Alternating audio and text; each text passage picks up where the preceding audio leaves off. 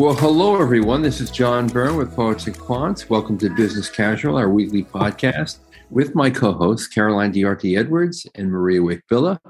Maria is the founder of Applicant Lab, and Caroline, of course, is a co-founder of Fortuna Admissions and the former director of admissions at INSEAD.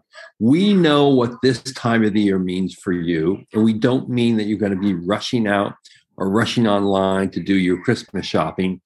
We know that for many of you, it means putting the finishing touches on your round two applications, because they the deadlines for those round two applications is right around the corner. And as soon as Christmas is over and New Year's is over, uh, they start to strike like dominoes and fall one after the other. So what we wanted to kind of talk a little bit about is if you had filed an application in round one and you're tailoring it for round two, what are some of the things you need to keep in mind? And we actually have a, a piece on the site, and it is called How to Tailor Your M B A Application for Round Two Programs. It is written by one of Caroline's colleagues, Amy Hugo, and it's an excellent piece, and you should read that.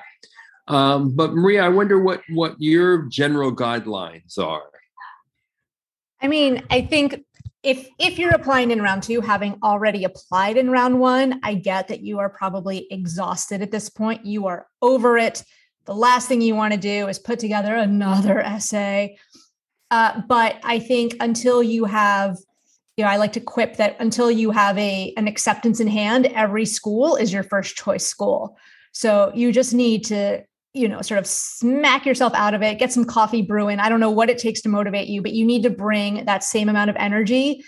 Even if your round two schools might not have been your first choice schools, even if whatever it is, I, you just need to keep bringing that energy to a round two application, because I, I get that you're tired, but you just have to force yourself to do it, because applying in round two, you know, if you, if you apply with sort of a lackluster, or if your energy is not there, if it's clear that you didn't really do a lot of homework and you just threw this application together very quickly, uh, it's not going to go well.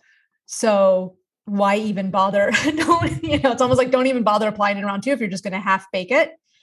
And so, and I also tell people a lot, a lot of times I'll get emails from people who are saying things like, well, gosh, you know, I had my interviews and now it's just a waiting game and I'm so stressed out, and how do I pass the time, and, and how do I keep myself occupied? And my answer is start writing essays for round two schools, because best case scenario, you won't need them.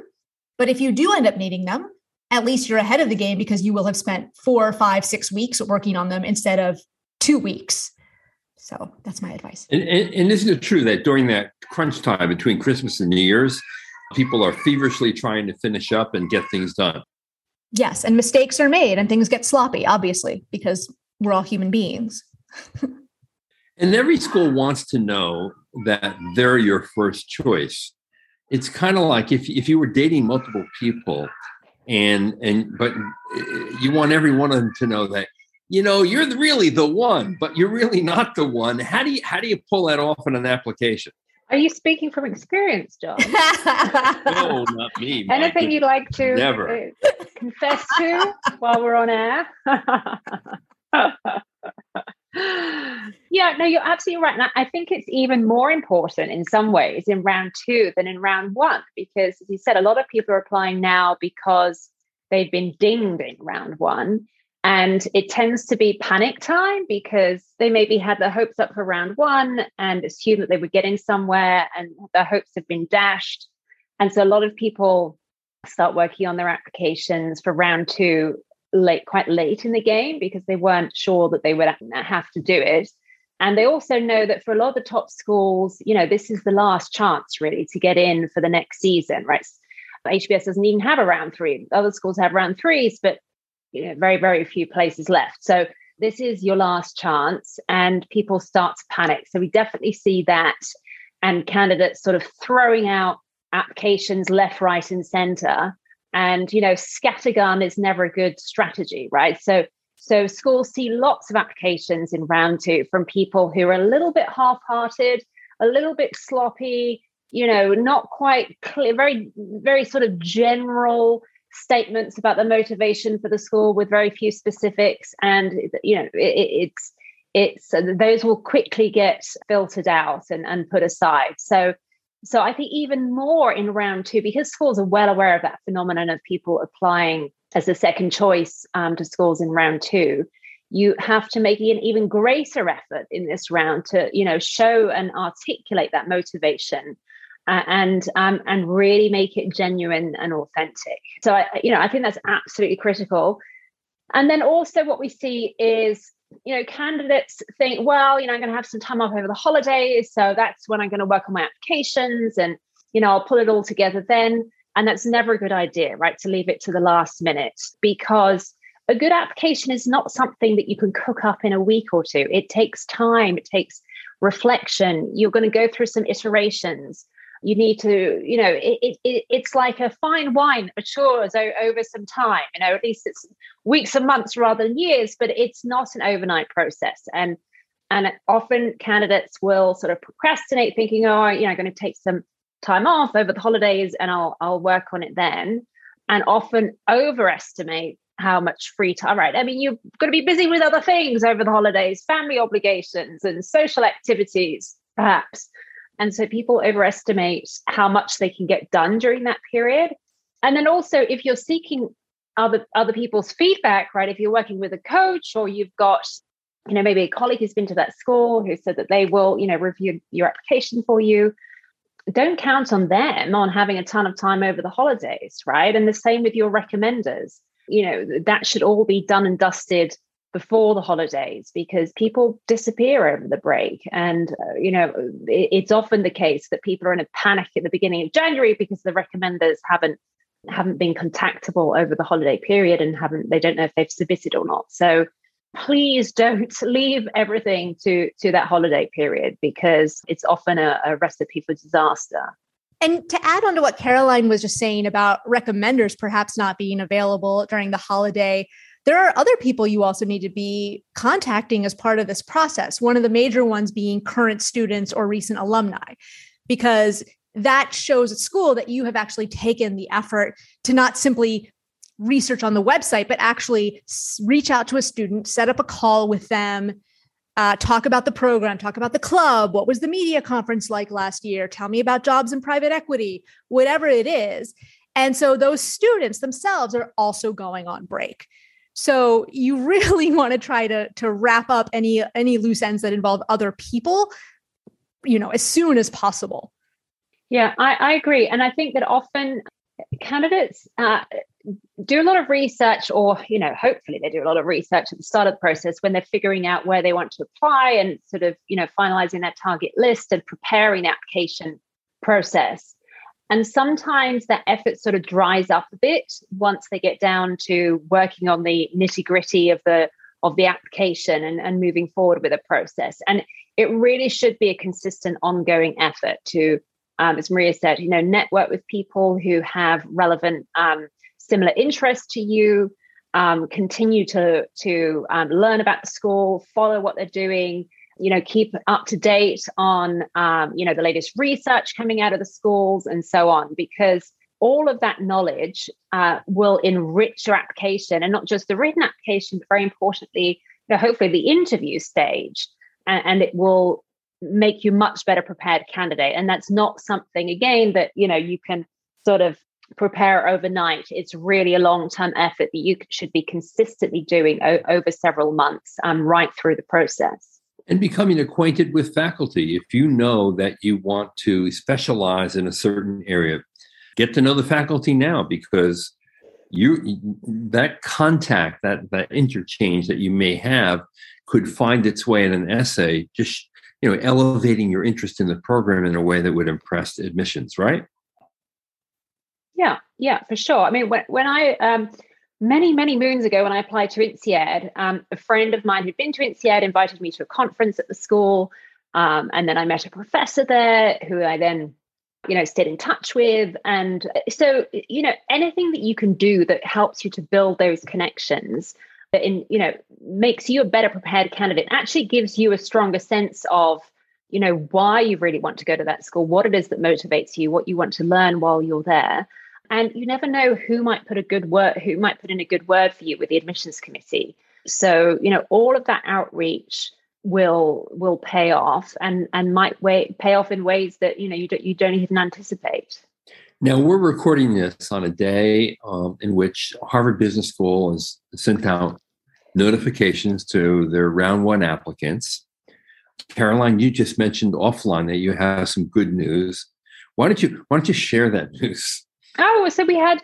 Um, so we have you know, several clients who've just been admitted to, to H B S, including a married couple. So, so um, you know, it, it's been great fun to to work with a couple, and then you know, wonderful that they've they've been admitted to to the school together. I mean, it'll be a great experience for them to to to go to H B S together. And and you know, sometimes it's tricky for couples applying, right? Because it's uh, it's so hard to get into those top schools, and and.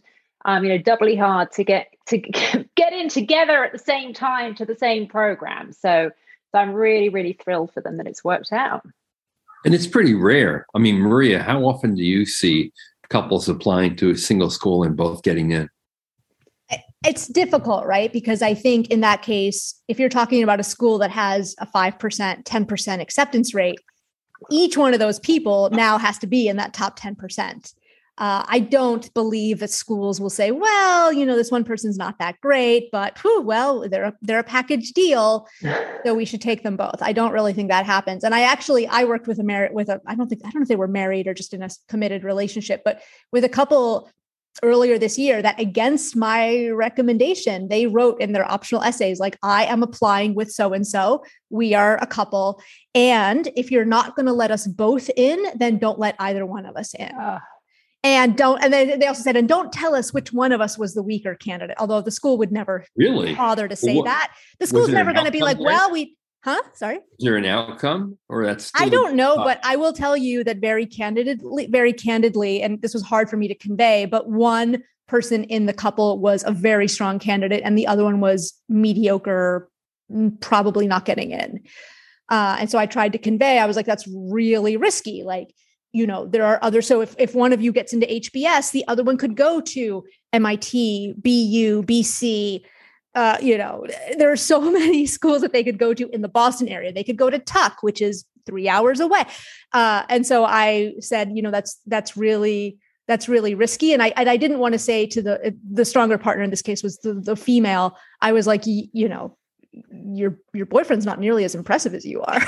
Like I did, I didn't quite say it that way, but I was like, this is a really risky strategy. And, you know, it'd be a real shame if you limit yourself, especially because like, if they're not married, like, oh God, what if they break up later? And then this, this very promising woman yeah. curtailed her anyway. Mm. I tried to, I tried to talk them out of it, but I don't, doesn't, I don't think I was able to. So I'm sad about that. Yeah. That yeah. really, That really increases the odds of uh, rejection, I would think, if you do that.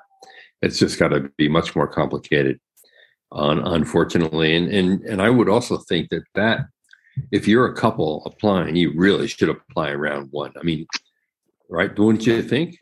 Yeah. Yeah.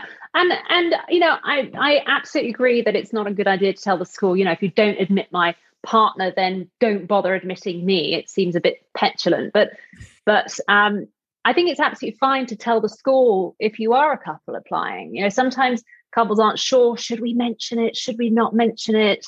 You know, um, the, the schools are um, are happy to know that you're both applying. It shows, um, you know, commitment and motivation, right? That you have this plan that you, you know, you would like to go to the school together. It's, as you said, John, it's not going to, it doesn't mean that they're going to, um, admit someone who is below par, um, but it's it's helpful information to have. And you know, in some scenarios, right, if they're thinking about, well, this person, we're not sure if it's their waitlist material or whether they should be a straight admit. Um, you know, it, it can be useful information to know if they if their spouse or their partner has been admitted or not, or also waitlisted. You know, just to help the school manage the decisions and know what impact that's going to have on on the candidate. So it's actually fine to, to mention it. I just wouldn't make a big deal out of it. The other news this week is, you know, every year we do name a Dean of the Year. Um, this year we did it, and we had a big celebration uh, for that Dean just two days ago on, on the campus. The Dean of the Year this year is Jeff Brown, who is the Dean of the Geese School of Business, uh, the, sorry, the Geese College of Business at um, the University of Illinois in Champaign. And, uh, and it's primarily because of all the advances that they have made in the online learning space, where they have the disruptively priced I M B A for twenty-two five and have increased their enrollment from pretty much zero five years ago to uh, over four thousand three hundred students. Uh, and that's just one aspect of what has been done there. But if you're interested in, in why we named Jeff the Dean of the Year, go and look at the site uh, and look at our profile. Meantime, for all you round two folks, good luck to you. Hope you found this useful.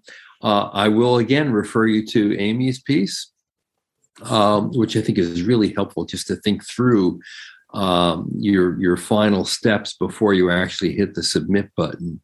Uh, again, it's how to tailor your M B A application for round two programs. Otherwise, good luck. This is John Byrne with Poets and Quants. You've been listening to Business Casual, our weekly podcast.